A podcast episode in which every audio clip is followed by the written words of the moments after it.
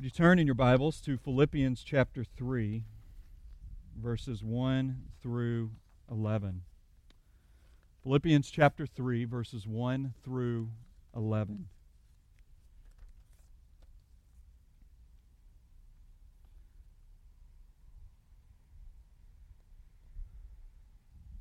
You ever been wrong about something in your life? It's a pretty easy question, isn't it?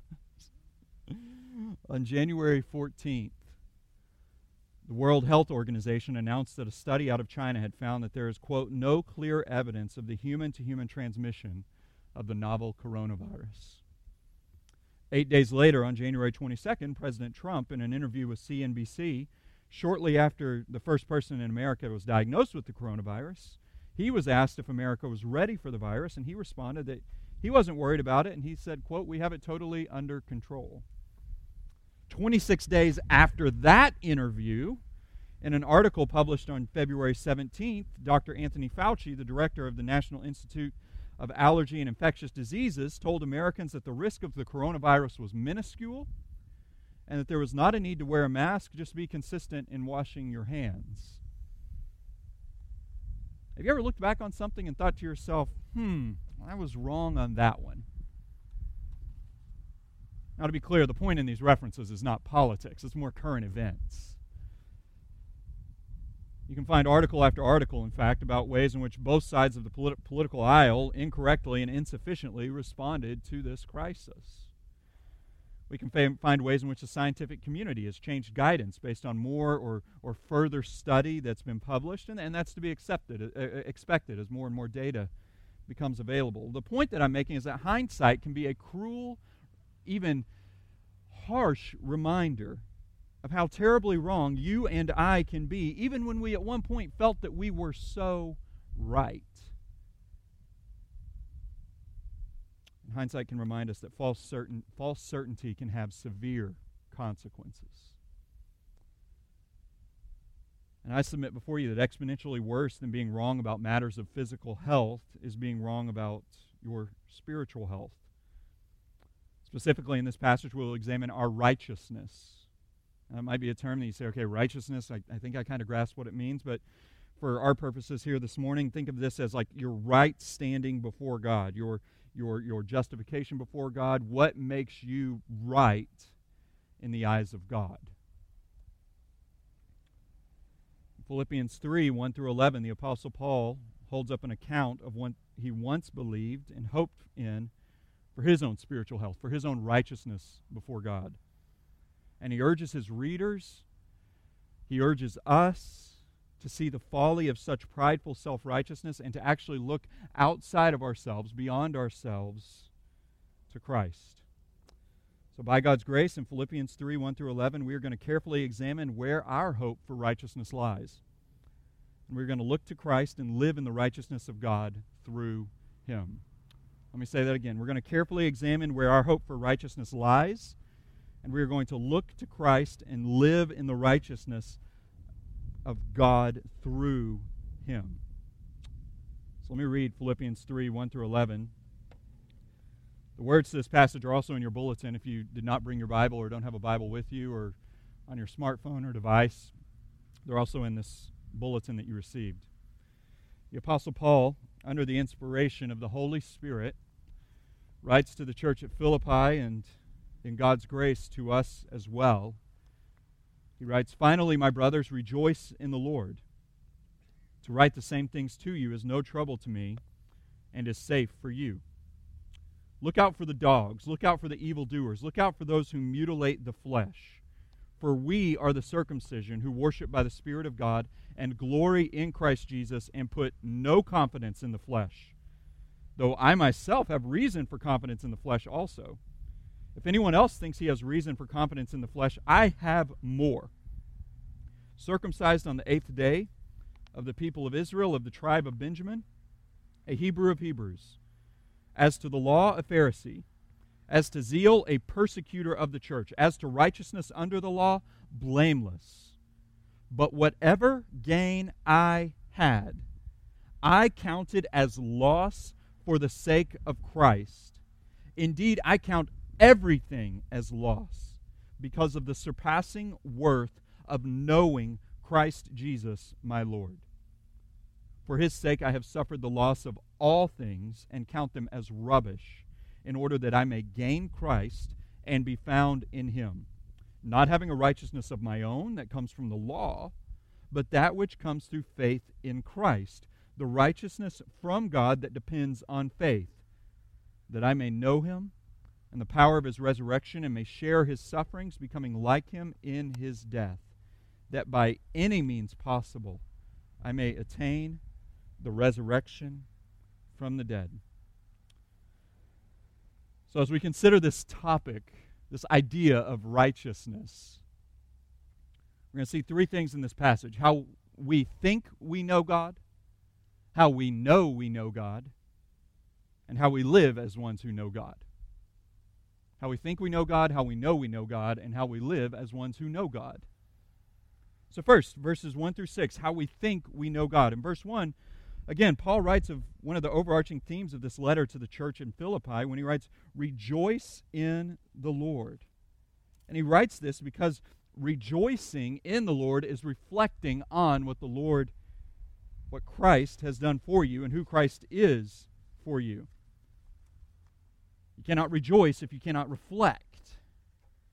Our hope is in what Christ has done what the Lord has done for us and in us. So, with this in mind, now look at Paul's warning in verse 2. He says, Rejoice in the Lord. And he says, This is no trouble for me to write to you. It's safe for you. Now, why would he say it's safe for you? Well, he says in verse 2. Look at this warning. Three times he says to look out. And he mentions these different descriptions of those who would seek to bring spiritual harm to the church at Philippi. Look at that verse 2. Look out for the dogs. Look out for the evildoers. Look out for those who mutilate the flesh. And now hang on to those. You might have all sorts of questions that arise in your mind when you read that, but hang on to those and now read verse 3. And we're going to kind of con- contrast verses 2 and 3 together. So he gives these warnings in verse 2. And then in verse 3, he says, For we are the circumcision who worship by the Spirit of God and glory in Christ Jesus and put no confidence in the flesh. So he's telling the church gathered, reading this letter, receiving these words, look out for those outside of you who would seek your harm the dogs, the evildoers, those who mutilate the flesh. But what are they doing? Well, here's what's happening. Throughout the Bible, both Old Testament and New Testament, God saves or redeems a people by displaying, pouring out grace upon them through their faith in his redeeming work. So he is the initial actor. He brings the people to, to himself uh, in grace. This births faith in them, and they believe in him and they are his people. So he brings the people to himself, and then he sets them apart to be identified as his people for his purposes. So think of it like this He redeems, and then he gives them responsibility. Or you could say he saves, and then he sets apart. But you can't mix the two up.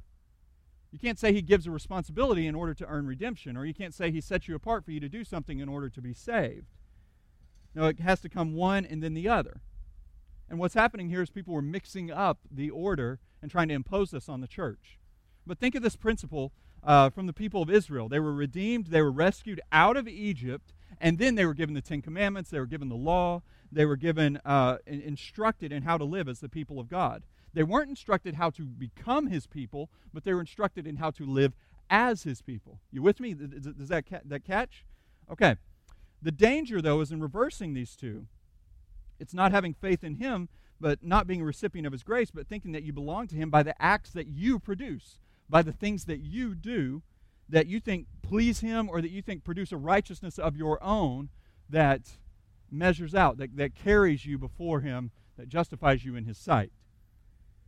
But that's not how it works. Someone could show up at my house tonight and start sleeping in my guest bedroom and even start eating food out of my refrigerator and uh, using the bathroom and all these things that would look like somebody's a resident of my house and a, and a member of my family. But unless they were born into my family or uh, through an act of adoption and some kind of formal act of being brought into the family, then they're not a member of the family. And so Paul's warning against this distortion of what is happening here. Paul's referencing what were referred to as Judaizers. These were, these were people who were attempting to combine these two facets of God's work in his people, redeeming and then giving responsibility, into an overall picture of salvation that the Christian has. And he says distinct echoes of the Old Testament law. And so when he says in verse 3, we are the circumcision, among you say, okay, what's happening here? Amongst the people of Israel in the Old Testament, circumcision was a sign of those who were set apart. They were recipients of the covenant faithfulness of God through his work on their behalf.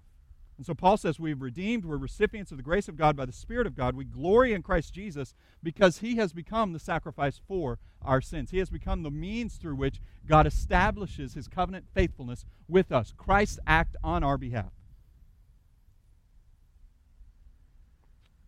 Now, the interesting thing here is that those who do not have in Christ, but who do not have faith in Christ, but have faith in themselves, have faith in their works, they think they can set them apart, themselves apart by their actions and not by their faith in Christ.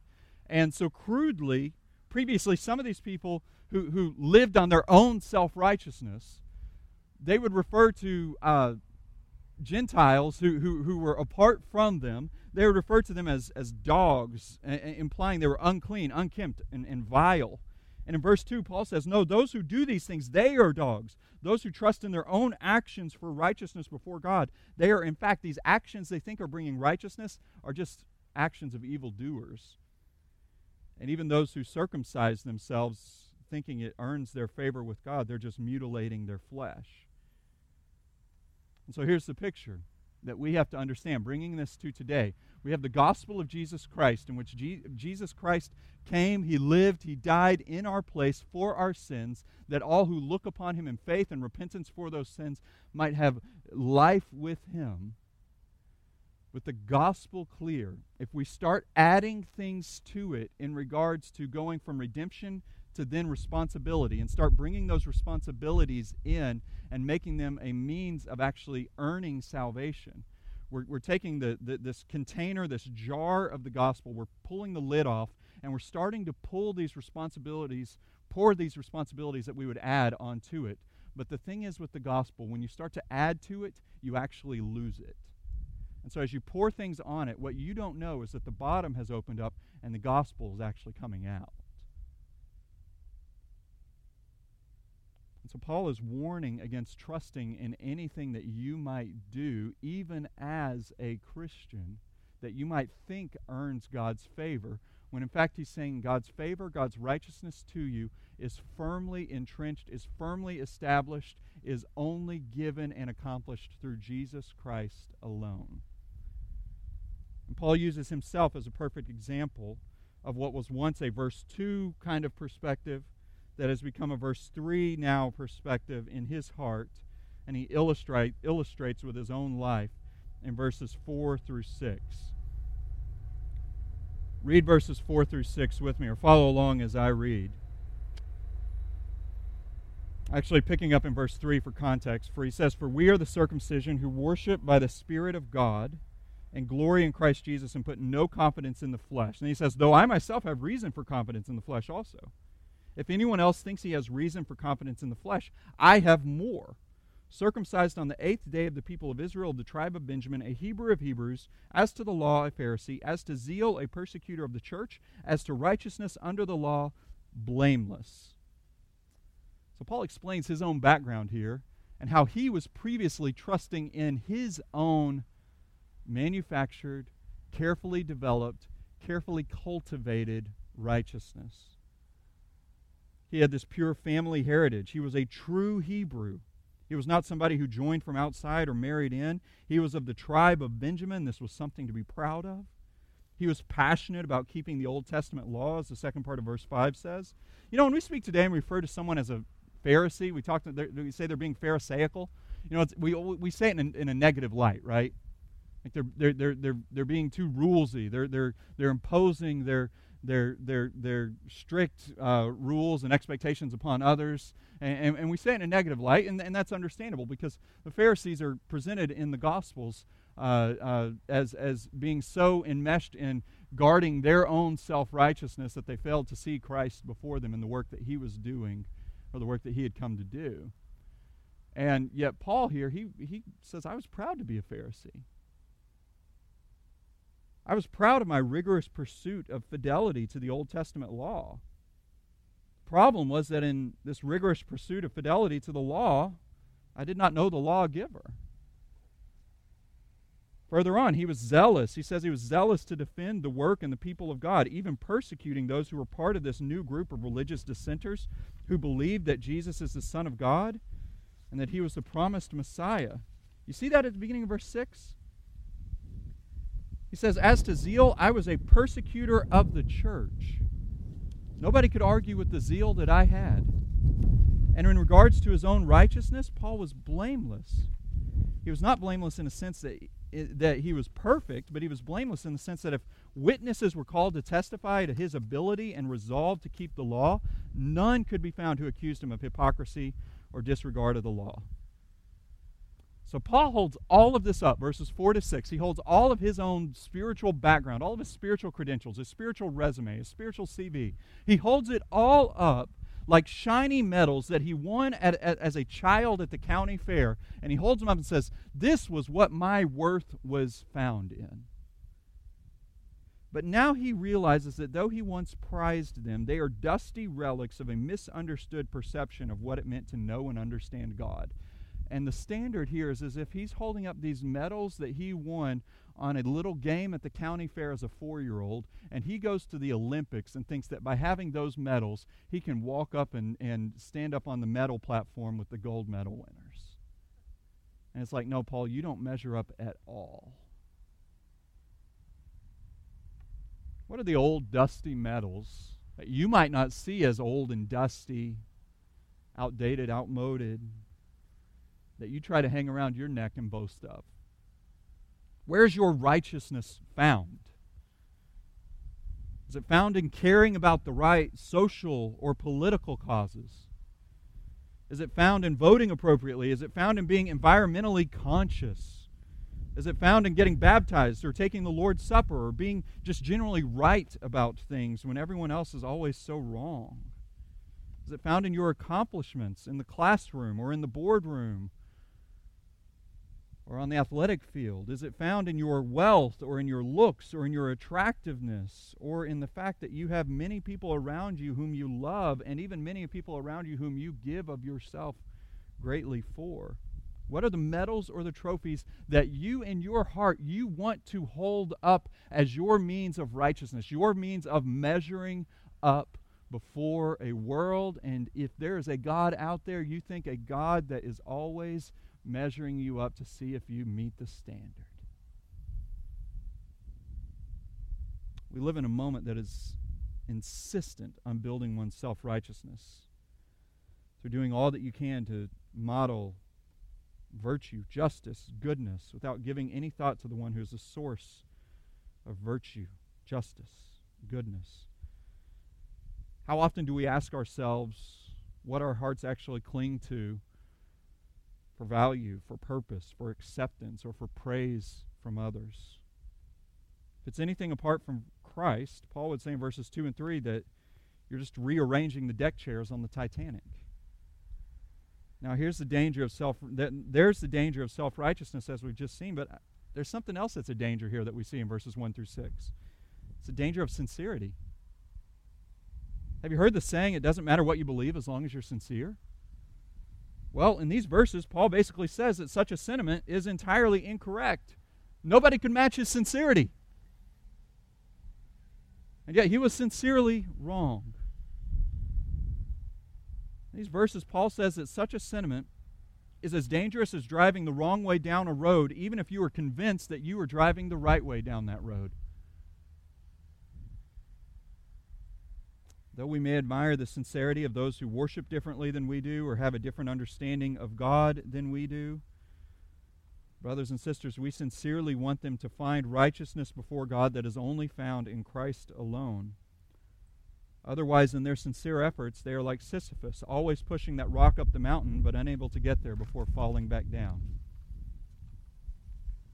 This is not an indictment on their sincerity, it's an indictment on their sinful hearts and their need for a righteousness outside of themselves just as it's an indictment for any of us who professes the name of Christ and even gathers for worship, yet our hearts glory in a righteousness of our own.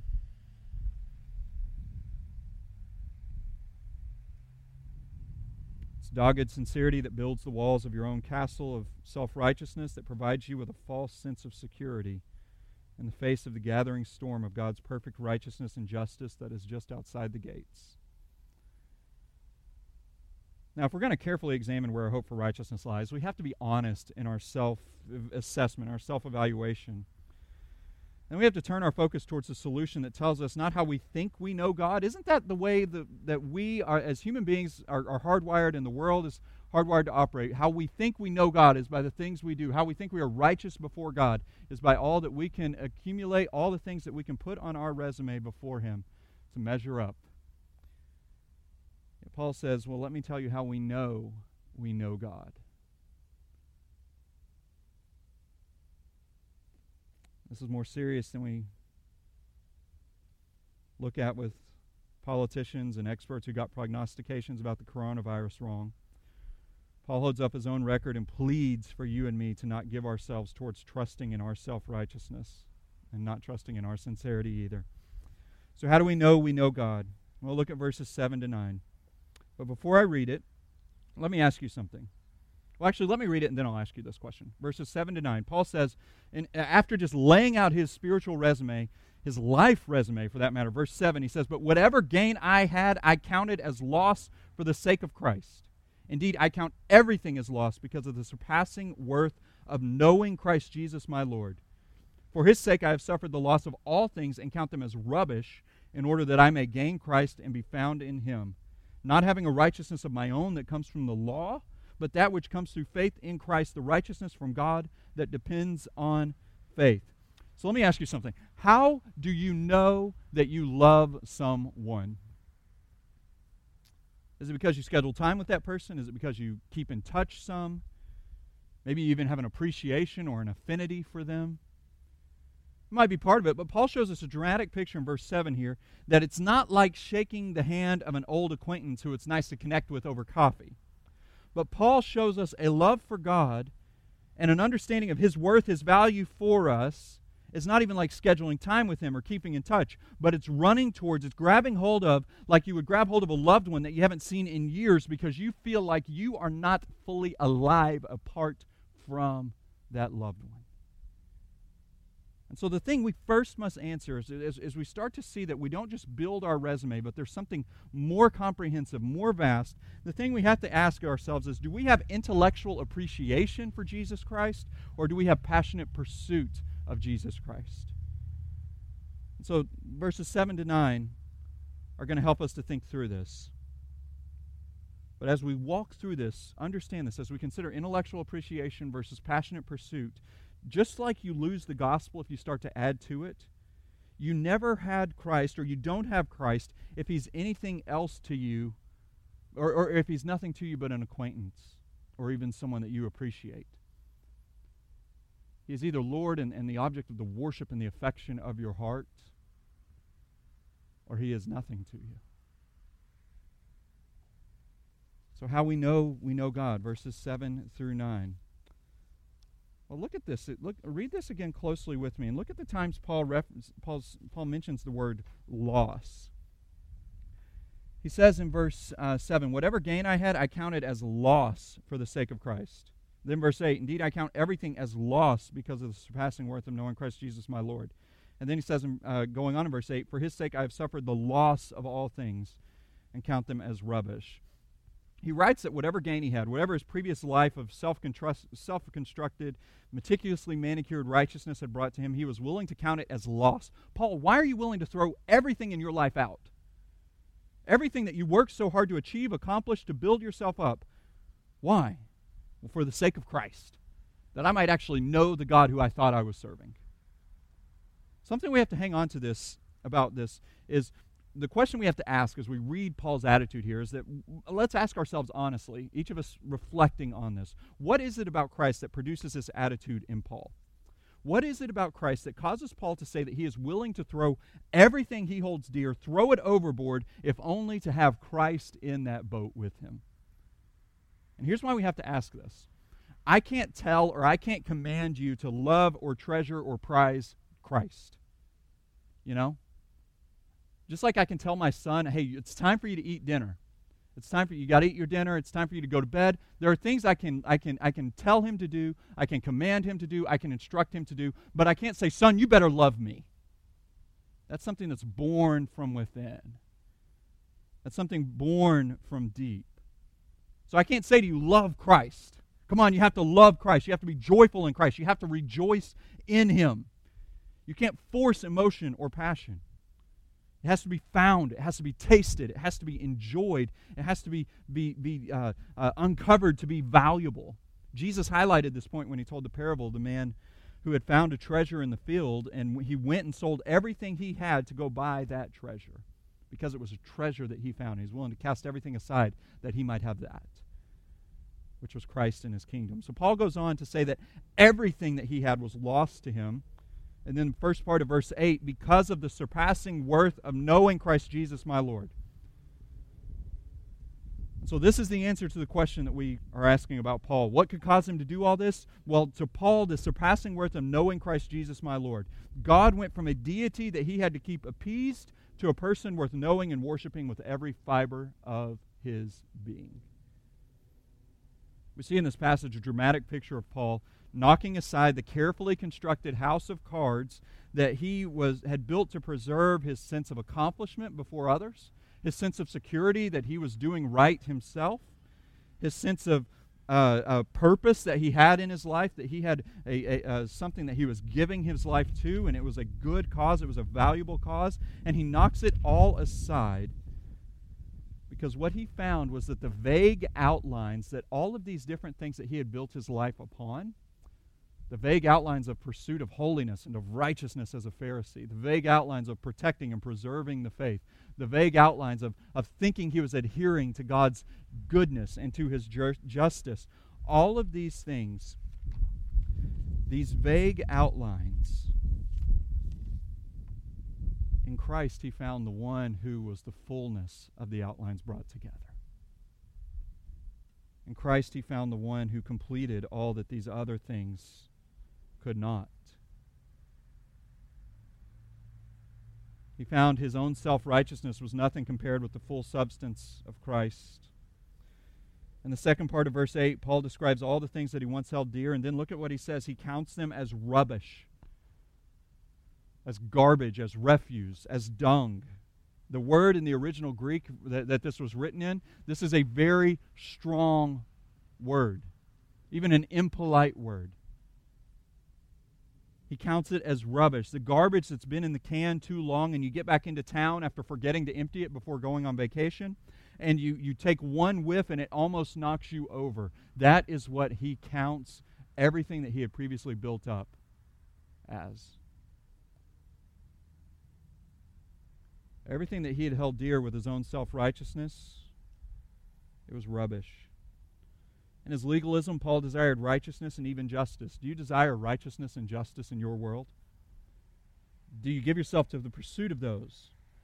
In his heart, Paul found these things fully in Christ, who is absolutely perfect in righteousness, who promises to meet our unjust world in perfect justice. In his pride, concerned with his name, with his reputation, with his honor, Paul carefully guarded his image as a holy and devoted man of God. In Christ, he found the love of God who welcomes him to himself and cherishes him, his warts and all, and brings him into his family. In Christ, we receive a new identity. We receive a new family, welcomed and cherished as sons and daughters, and we are invited, we are even told to lay down our fears of worrying what others will think of us, lay down our fears of not measuring up, and find in Christ the worth that we, all the worth in the world in Him. For he brings us to himself just as we are, and he makes us new. He gives us new heart, gives us new life, gives us new birth. We are welcomed and cherished as sons and daughters of God. Where life today feels like an endless journey that has too much peril, too much pain, in Christ we are welcomed home to his mercy today that will sustain us amidst the peril and the pain and to the promise of eternity at perfect peace in his presence.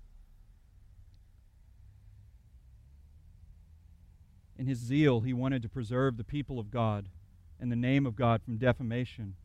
Yet in Christ, Paul found that God in the flesh, who speaks to the cries of the human heart and welcomes people from all over the world into his family as he is creating a new people, a new race, as Scripture describes it, composed of people from every tribe, nation, tongue, and language to the glory of his name.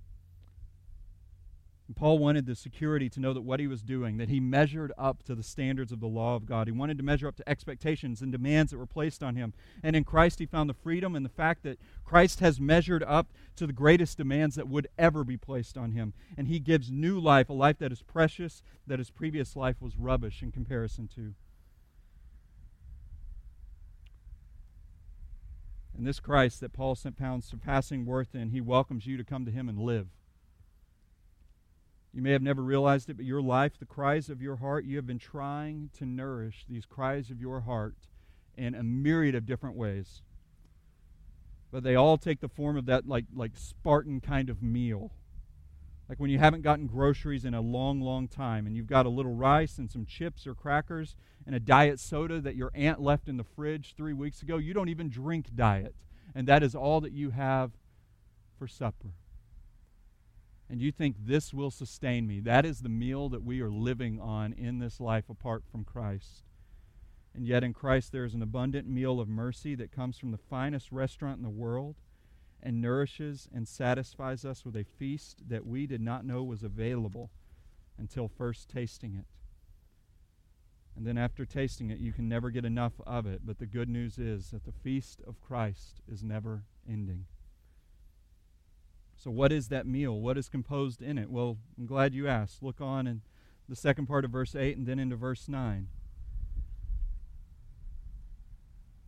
Second part of verse 8, Paul says, For his sake I have suffered the loss of all things and count them as rubbish, in order that I may gain Christ and be found in him, not having a righteousness of my own that comes from the law, but that which comes through faith in Christ, the righteousness from God that depends on faith. The wonder of the gospel is relationship with God through Christ, being brought into the love of God, known, tasted, and experienced the love of God fully in Christ Jesus.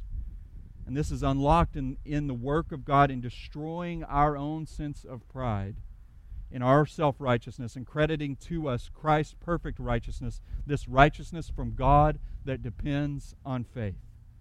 So Paul's taken us from how we might think we know God to how we know God through faith in Christ and receiving his righteousness. And now he segues to how this righteousness enables us to live in this righteousness of God and not in ourselves. So, how we live in him in verses 10 and 11. Paul's saying that these verses, that out of this faith and the work of God in us, we experientially know his power at work in us.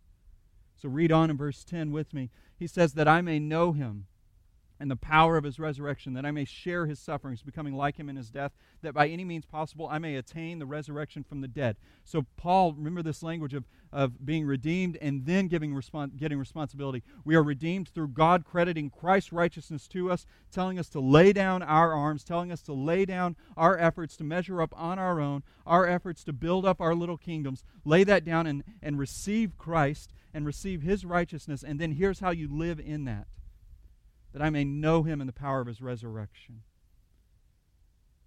We're recipients of God's power in bringing us to new life. The same power of God, he's saying in verse 10, the same power that raised Jesus from the grave is the power that raises us in our deadness and self righteousness to new life in Jesus Christ.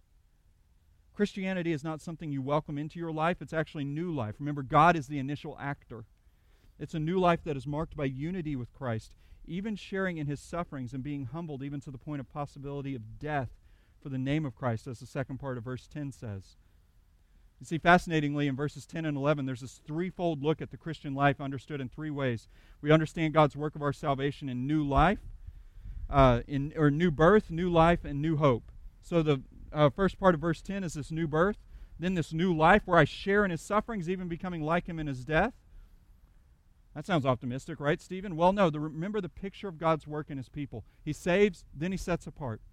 That setting apart can be painful in a world that is not set apart, that is drunk in its self righteousness. And Christ calls his people to his righteousness. So, where faithfulness to Christ can lead to hardship for the name of Christ, this is part of us being united with Christ. But here's the wonder about it and the wonder of Christianity when compared to all other religions They, everyone else tries to explain the sufferings of the human life. They offer different diagnoses, they offer different solutions. But in Christ, we, are the, we see the one in which God comes down and suffers with us, suffers for us in his cross. Even if it should lead to death, Christ is with us because we know Christ has endured death, that in him we might live now and live for eternity with him, and that we might know him, and that we might taste and see the goodness of the life giving God that is seen in the death of Christ in our place.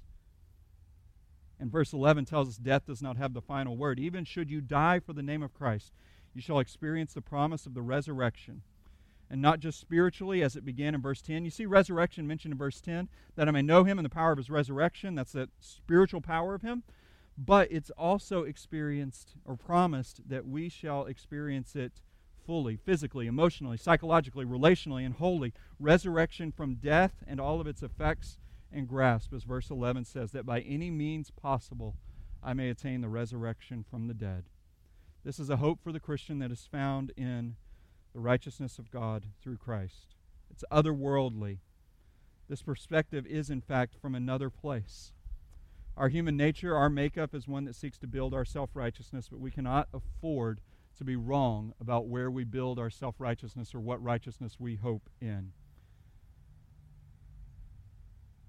The efforts to build our own righteousness before God are a virus that are far more insidious than, a, than the coronavirus. Will we see this and will we look to Christ and his righteousness? Where has your perspective been previously? Do you have thoughts or a heart that you are aware of now that you look back on and realize how mistaken you were? Or, Christian, will you look at this and see the wondrous work of Christ in you, be reminded of it yet again, and rejoice after this reminder? Rejoice in Christ. Wherever you may be, I urge you to carefully examine where your hope for righteousness lies. Look to Christ and live in the righteousness of God through him. Let's pray together. Lord, we thank you for the righteousness of Christ. It is through him we pray. It is through him we hear your word. It is through him we hope. It is through him we rejoice. And we pray this all in Christ's name. Amen.